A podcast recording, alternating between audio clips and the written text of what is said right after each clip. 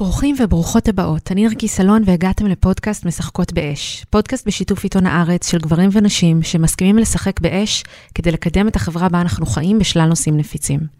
בפרק הזה אנחנו ניגע באיך ניתן לרפא את המיניות הגברית במרחב הזוגי. בשיחה עם חגית קרצו, מורה למיניות, מטפלת זוגית ומנחת קבוצות, ננתח עדויות של נשים שהתנסו בעבודה זו וניגע בנושאים כמו מגע מרפא, חשיבות החפינה ומערכת היחסים של האישה עם איבר המין של הגבר ואף עם נוזליו. נעבור לפתיח ונתחיל.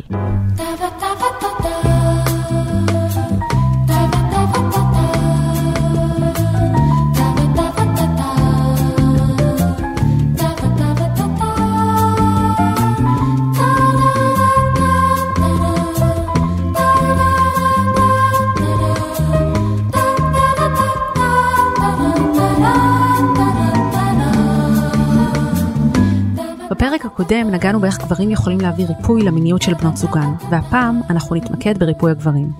במידה ואת מרגישה שאת כבר במקום עוצמתי עם המיניות שלך, ושאת יכולה להיות בעמדה של להביא ריפוי למיניות של בן זוגך, העדויות שנמצאות בפרק הזה יכולות לתת לך כלים מאוד מעניינים.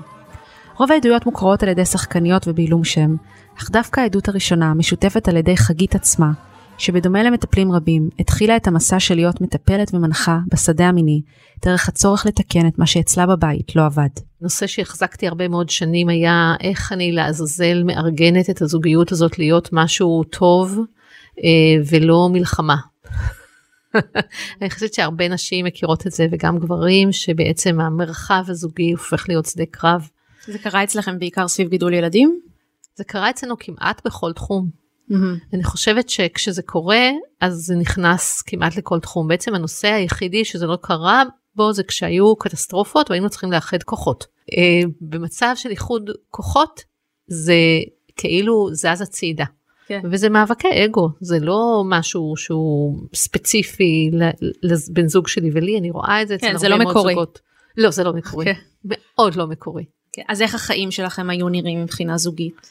הם היו נראים אה, מאוד טכניים אנחנו דיברנו הרבה על דברים שקשורים בלתפעל את הבית, את הילדים. כמה ילדים גידל? שלושה בנים. שלושה אני אגיד קודם כל שגידלתי ילדים. אוקיי, הוא לא היה מעורב. כי אה, כן, המעורבות הזכרית בבית, הגברית בבית הייתה מאוד קטנה. גידלתי ילדים, היה לנו משבר כלכלי, היו משברים אה, עמוקים מאוד, היינו צריכים למכור בית ובעצם אה, אה, קצת לנוס על נפשנו. וואו. אה, עברנו לגליל. אה, הגענו עם חובות מאוד מאוד גדולים לגליל, אה, חובות שאני לא, בעצמי לא מבינה איך הצלחנו לכסות אותם. יש הרבה מאוד כעסים של שנינו, mm. הם אה, מאוד נוכחים בבית, הם נוכחים בכלל במרחב המשפחתי שלנו. אהבה כאילו מכוסה mm. על ידי הכעסים האלה. אמ, ו, ויש אה, צרכים אה, פיזיולוגיים שמקבלים מענה, אבל אה, אין כל המקום הזה של התשוקה הבוערת לא לאהוב, או, או זה לא משהו שאני חווה, אני לא חווה אמ, את זה, אני חווה שאני עומדת מול קיר, מול, קראתי לזה בשלב מסוים חומת סינה בצורה. וואו. אני עושה כל הזמן עבודה עם עצמי, עבודה פנימית שלי אני עושה לאורך כל השנים האלה. משהקטנצ'יק בן, הגדול, קטנצ'יק בן שמונה חודשים ועד אה, עד היום, אני לא מפסיקה לעשות עבודה פנימית. אז הבנת ועשית עבודה עם זה, ואז... ושום דבר לא השתנה. אוקיי. חוץ מזה שהכפתורים שלי נלחצו פחות ופחות ופחות ופחות, ואני התעצמתי. ואני התחברתי למיניות שלי. התחברתי אליה בלי קשר לבן הזוג שלי. עשיתי את העבודה, עשיתי תהליכי התפתחות. אה, אחד מתהליכי ההתפתחות היה עבודה עם אה, קבוצה של אה, ארבעה נשים וארבעה גברים. העבודה הזאת הייתה עבודת עומק מאוד מיוחדת שעשינו בחקירה של המיניות הגברית והנשית, מתוך uh, התבוננות על uh, מה גורם לאלימות מינית. מה הם הגורמים לאלימות מינית? מאיפה היא צומחת? ובין השאר, בתוך הדבר הזה, התחלתי לראות את הצד של הגברים ואת האלימות שהופעלה עליהם, ועד כמה זה מפחיד להם. Mm. אני חושבת שפעם ראשונה ראיתי את הפן הזה, ראיתי את הילדי שבתוך הגברים, וראיתי עד כמה זה מאיים עליהם. ומאיפה יכולה לנבוע אה, כל מיני סוגים של אלימות, את יודעת, אלימות היא לא רק פיזית. ברור. לפעמים גם כשלא מדברים שלושה ימים, זה מאוד אלים. ברור. אה, ולמדתי את זה מצד אחד, ומצד שני הופיע בחיים שלי לילית, שמבחינתי לילית היא ישות אה, אור, היא אלה. אז לילית הופיעה בתנ"ך גם, נכון? לילית לא מופיעה בתנ"ך. לילית היא, היא מאלו שנעדרות מן התנ"ך. אה, אז למה חשבתי דבר כזה? בת... כיוון שזה חלק מהמסורת, mm. זה חלק מהאגדה, היא מופיעה באגדה, היא מופיעה בתלמוד, היא מופיעה בכל מיני מקומות אחרים, בזוהר מדברים עליה, mm. מעט מאוד אגב. אחרי השיחה עם חגית, הלכתי לעשות שיעורי בית וללמוד מי היא דמותה המיתולוגית של לילית, מה היא מסמלת עבור נשים רבות כיום ואיך כל זה מתקשר למיניות. במדרשים מסוימים, בעיקר אזוטריים, מופיעה לילית כאשתו הראשונה של אדם הראשון לפני חווה. המדרשים מציעים בעצם שהיו שתי נשים. לילית נבראה ראשונה מן האדמה, ואילו חווה נבראה מן הצלע. על פי סיפור אחד, לילית התעקשה שברצונה להיות למעלה, כנראה במהלך יחסי מין עם אדם, ואילו אדם התעקש שהוא זה שצריך להיות למעלה. לפי אותם מדרשים, אדם ולילית לא הפסיקו להתווכח על כל דבר, ובסוף היא ברחה, אדם נותר לבדו וחווה נבראה להיות אשתו. הליכותיה של לילית הן אנטיתזה לדמותה של אישה יהודייה נשואה וכשרה. בספרות הקבלה מתוארת לילית כשדה המחטיאה גברים בהוצאת זרע לבטלה, ולפי מיתוסים נוספים היא מתוארת כיונקת את זרע הגברים בשנתם ומשתמשת בו כדי להוליד שדים. כן, זה נשמע הזוי, אני יודעת. בספר הזוהר ובספרי קבלה אחרים היא קרויה לילית הזונה. היא מסמלת בספרות היהודית מרדנות, רוע לב וחוסר צניעות. במובן מסוים זה מזכיר את צד המכשפות שנעשה לנשים אשר היו חשודות כעוסקות בכישוף במהלך ימי הביניים. יכול להיות שלילית בכלל הייתה דמות חיובית וסיפורה סולף? בימינו נשים רבות רואות בלילית דמות פמיניסטית שמסמלת ריפוי, חופש נשי ומאבק אמיץ לשוויון מגדרי. היא נוצרה מן האפר ביחד עם אדם, סירבה לשכב איתו ואחר כך הלכה לבנות חיים עצמאיים. החל מהמאה ה-19 נעשתה לילית פופולרית בעולם המערבי. היא מופיעה בספרים, בסרטים, בסדרות טלוויזיה, במשחקי מחשב, בסדרות אנימה יפניות, בקומיקס ובמוזיקה. כפי שכתבה לילי ריבלין באחרית הדבר לספרה מי היא לילית, נשים עצמאיות בסוף המאה ה-20 אימצו לעצמן בהשפעת תנועות הנשים את מיתוס לילית. הן הפכו אותה לסמל נשי של עצמאות, בחירה מינית ושליטה בגורל עצמן. במובן הזה אנחנו כותבות מחדש את המיתולוגיות על לילית, ובכך גם את המיתולוגיה של המיניות הנשית ואת מערכת היחסים שלנו עם הזרע של הגברים. תוך כדי שחגית קיבלה השראה מדמותה של לילית והעמיקה בלימודי המיניות, יום אחד היא הגיעה הביתה והחליטה ליישם את כל מה שהיא למדה. באותו ערב היא הגיעה למיטה ב-mindset שונה. הערב היא תתרכז רק בלתת אהבה וריפוי לבן זוג שלה. סשן שלם שבו אני כהנת אהבה לאיש שלי, ובמהלכו אני מבצעת אקט של אה, מין אוראלי. אה, הוא לא הדבר היחיד שאני מבצעת בתהליך הזה, אבל אני בעצם הופכת להיות זו שמנהלת את הסשן הזוגי, המיני. עכשיו, אנחנו שתינו יודעות שזה לא דבר רגיל בחיים זוגיים של אה, נכון, נישואים ארוכי מוביל. שנים, שבדרך כלל את פשוט... או שעושים את הדבר הקבוע, או שהגבר מוביל. הרבה פעמים. או שעושים את ההסתובבות הזאת עם הגב או עם הפנים לקיר, אה, שאומרת, עזוב אותי, אני הולכת לישון. באימא שלך, כן. תן לי לישון. כן. כן? או שעושים את ה... ממי, אני נורא צריך, ותזרמי איתי, ואם את נורא רוצה אני אגמיר אותך לפני כן, כאלה. אבל אין שם איזושהי אה, פעולה מתוך כהונה, מתוך התבוננות. באמת על משהו גבוה כן. שיש בזוגיות, שיש במיניות, שבשבילה בכלל חברנו ביחד. Mm-hmm. הוא היה בשוק. הוא היה בהנאה גדולה. נו, כן. שאלתי אותו אתמול בערב, כשידעתי שאני באה לשוחח איתך היום, אה, שאלתי אותו, תגיד, איך אה, לתאר לנרקיס את התשובה לאחת השאלות שהיא עשויה לשאול וכולי, אז uh, הוא אמר לי, תסבירי לה שזאת uh, הדרך היחידה שבה גבר חווה שהוא נראה. וואו. שהוא נאהב. שבאמת באמת הוא רצוי. איך זה השפיע על הזוגיות שלכם? אז קודם כל לא מיד. Mm-hmm. ממש חשוב לי להגיד שלא מיד. חשוב לי להגיד שזה היה תהליך. ובעקבות התהליך הזה, החומה נפלה. זוכרת את החומה הסינית הבצורה כן. מהפרק הקודם? כן. אז בעקבות התהליך הזה, החומה של המערכה א' נפלה. כן. ובעקבות נפילת החומה, פשוט נפתחו דברים, קודם כל בינו לבינו. וגם כמובן בינו לביני. ופתאום היה לי בידיים במקום גבר מסוכס אה, עם, אה, איך קוראים לזה? שריון אה, קשקשים. אה, היה לי בידיים איש רך ומתוק. זה גם הוביל ליותר נתינה שלו כלפייך במיטה? זה הוביל לקסמים מכל מיני סוגים. הביטוי הראשוני של זה לא היה במיטה. הביטוי הראשוני של זה היה באהבה, באהבה אה, רומנטית. הסתכל לי בעיניים ואמר מילים ששנים חיכיתי לשמוע. מהחוויה האישית של חגית יצא למסע של למידה ובשלב מסוים התחילה ללוות נשים ולטפל בזוגות. אספנו עדויות של נשים נוספות שיצא להן להביא את הריפוי הזה לתוך הקשר שלהן, וככה הן משתפות. הראשונה היא של מיכל, בת 44.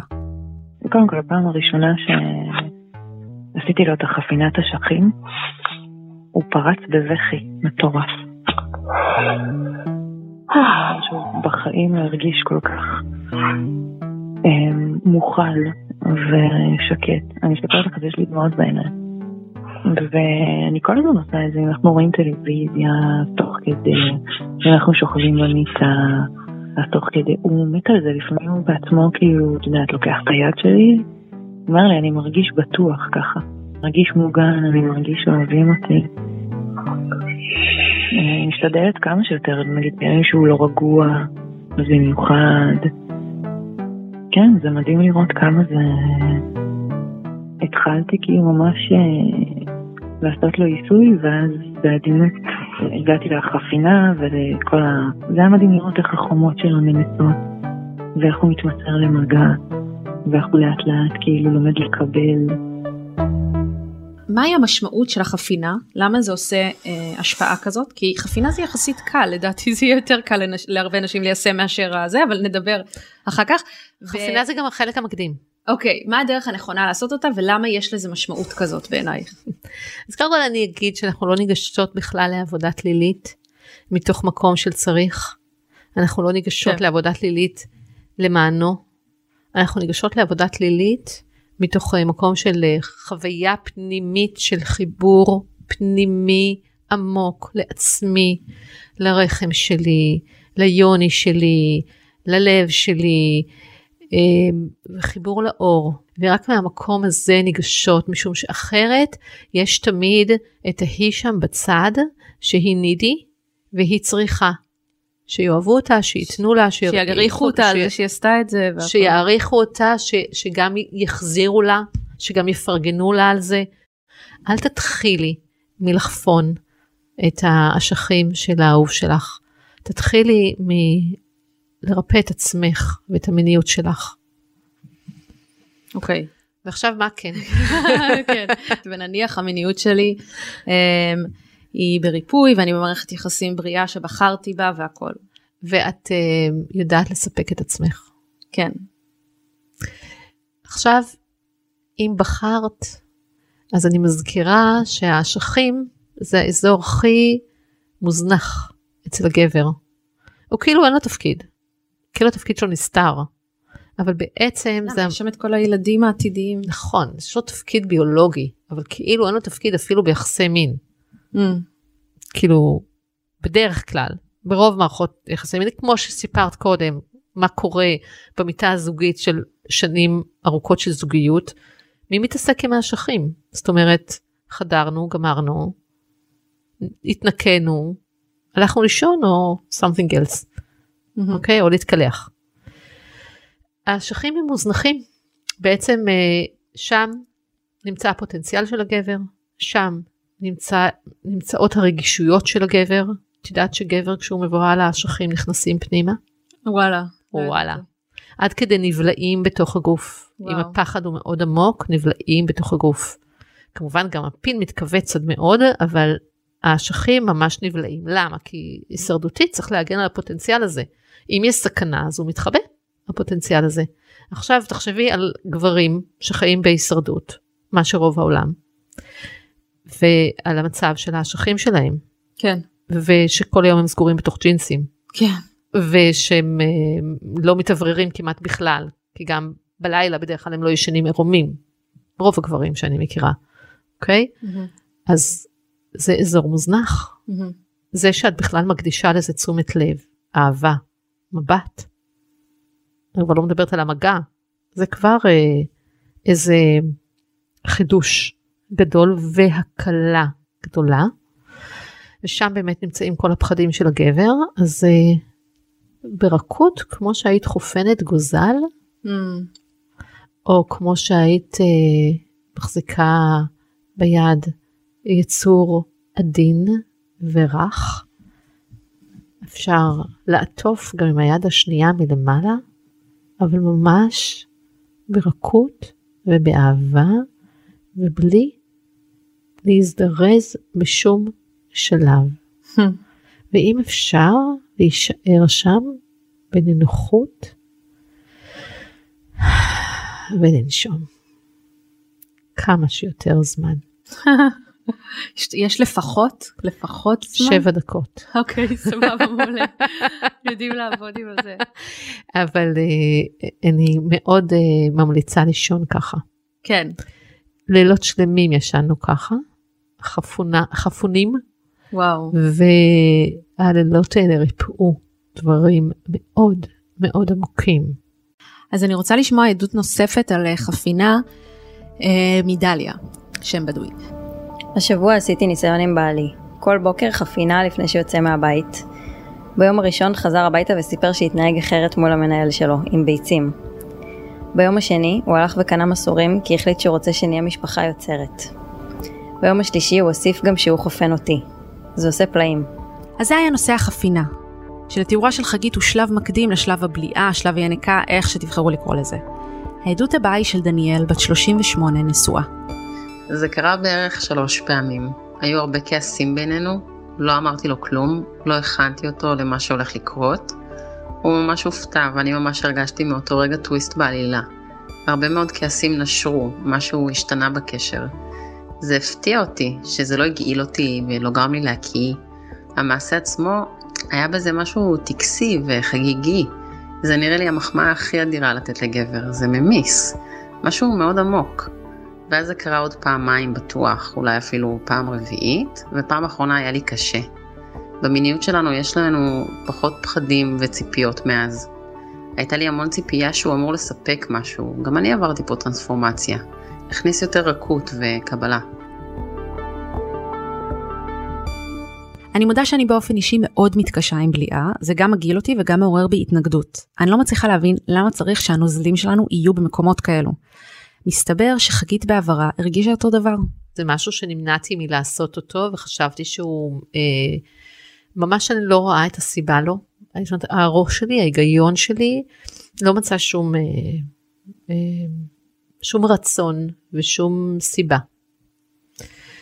אה, אני חייבת להגיד שכל התהליך הזה הוא לא תהליך שמתחיל ונגמר במציצה ובליעה. התהליך הזה הוא בהחלט תהליך של ריפוי.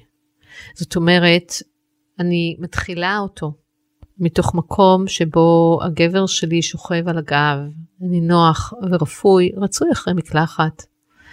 אה, והמרחב שלנו הוא מרחב מקודש, זה יכול להתחיל להדליק נר, זה יכול להתחיל רק בלכוון כוונה פנימית לריפוי. לריפוי של המיניות והזוגיות שלנו. לריפוי של מה שנפצע פה בדרך. והכוונה פה היא חשובה מאוד. לא מדובר באקט מיני, לא מדובר בשירות מיני. ממש לא. מדובר פה בתהליך ריפוי טקסי. ולכן הוא מתחיל עם לכוון כוונה. והכוונה היא לא באה מהראש שלי. הכוונה היא באה מבפנים. יכולה לבוא מהלב שלי, יכולה לבוא מהרחם שלי, יכולה לבוא מחיבור גבוה שלי, מבקשה פנימית עמוקה של הישות הזוגית שלנו. ואז הדבר הבא שאני ניגשת אליו זה טקס של אה, רכות. אני מתחילה במגע רך ומאוד אה, מרפרף. במגע שהוא מגע חוקר ונעים ולפעמים אה, מעלה רטטים מתוך הגוף ולפעמים פותח חסימות. אה, מגע שיש בו קודם כל גילוי והרפייה. ואני מחכה לשלב שבו הגבר שלי לגמרי מסור לי, לגמרי בוטח בי. אני לא אתחיל בלגשת ישר לאיבר המין שלו, כמו שבמסאז' לאישה, במסאז' יוני לאישה, לא מתחילים בלגשת אל האיבר מין שלה, ממש לא.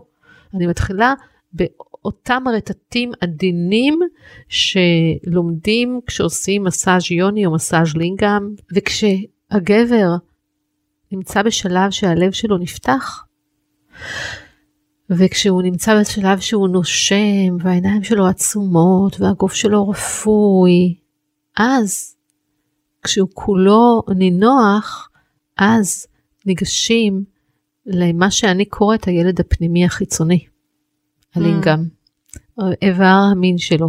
Mm-hmm. ושם כבר קורה משהו אחר ממה שקורה באינטראקציות רגילות שמספרות לי עליהם נשים, שהוא דוחף את הראש שלי למטה כדי שאני אה, ארד לו. זה, כן. ברור, מי אוהבת את זה? כן. מי רוצה שיגידו לה מתי לעשות מה? כן. אם זה לא בא מתוכי, זה לא זה. כן.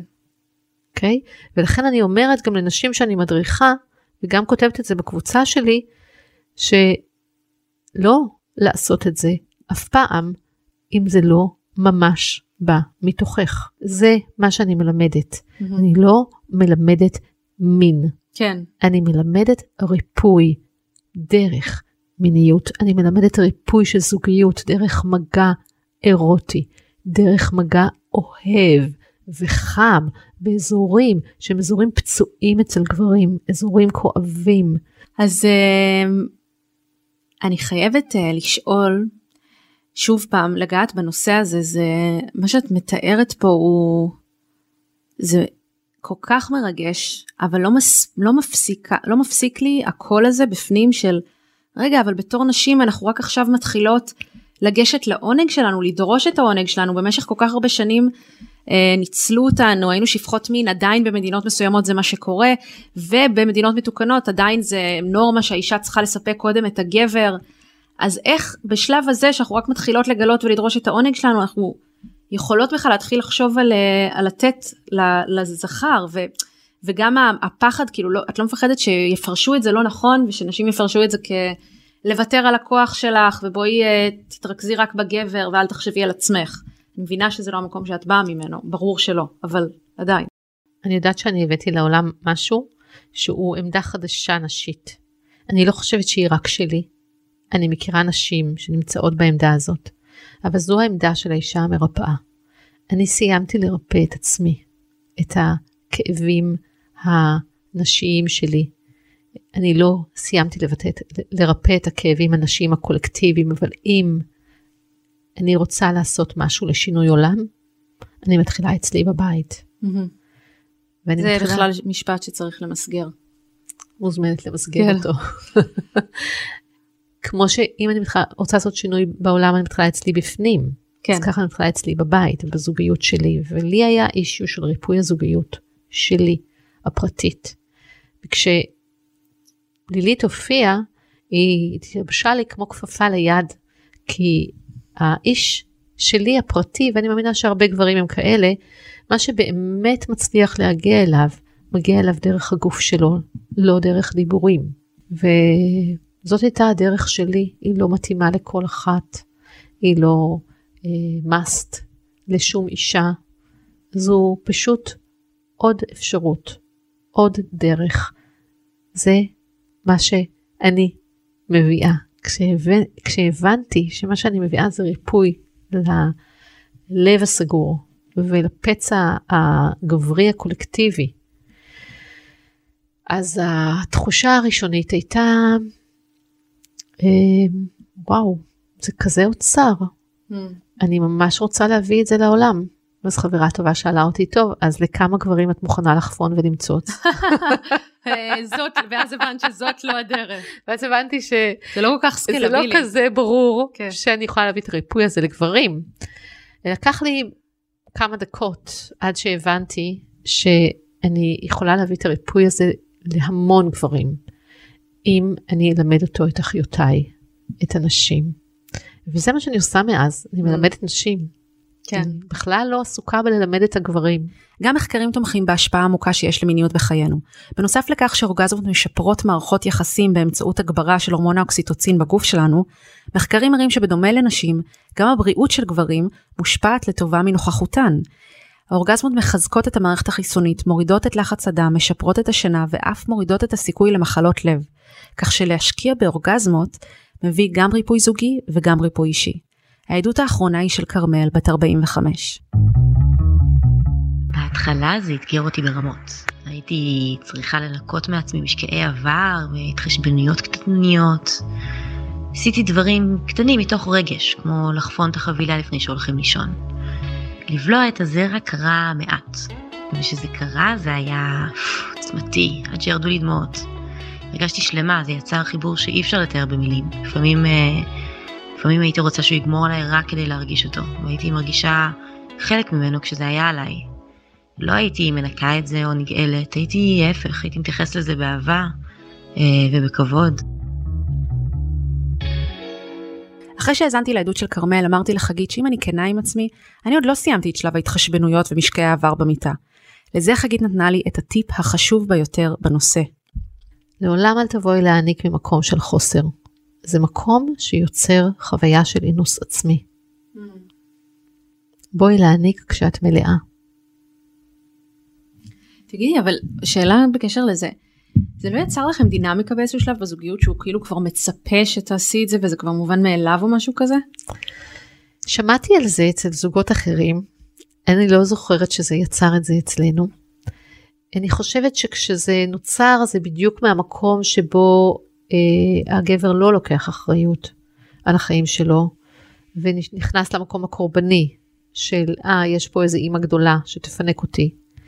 ובגלל זה המיניות זה רק חלק ממה שאנחנו קוראים לו זוגיות נכון כי בתוך זוגיות יש גם שיחה יש גם אה, דיאלוג על הדברים האלה ובתוך הדיאלוג הזה זה מקום נכון להגיד ואני עשיתי את זה בנקודה מסוימת, שזה לא משהו שככה יראו החיים שלנו מעתה ועד עולם.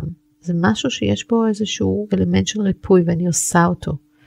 מאהבה גדולה, כשהוא בא מתוכי, כשהוא נובע ממני, הוא לא אה, שגרתי. לסיום שאלתי את חגית למה זה חשוב לדעתה שגברים ונשים ירפאו אחד את השנייה באמצעות מיניות. למה שלא כל אחד פשוט יתרכז בריפוי של עצמו במקום לשים כל כך הרבה משקל על זוגיות כמרחב ריפוי? זוגיות זה בדיוק המיקרו אה, של המקרו, של החיבור הזה. ואם את זה אנחנו לא נרפא, מה אנחנו עושים פה? עושים ילדים? הארץ. כן. כן, מה אנחנו עושים פה? עושים ילדים? כאילו, בסדר, זה חשוב לעשות ילדים, אבל אנחנו לא באמת צריכים להיות פה בשביל זה. איך את חושבת שהעולם ייראה עם גברים ונשים בשלום ושיתוף פעולה והרמוניה?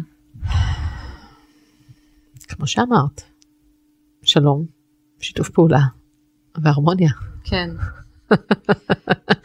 תחשבי על עולם שבו כל הגברים הולכים עם לב פתוח וכל הנשים הולכים עם uh, פוט, הולכות עם פוט רפויה ועם הרחם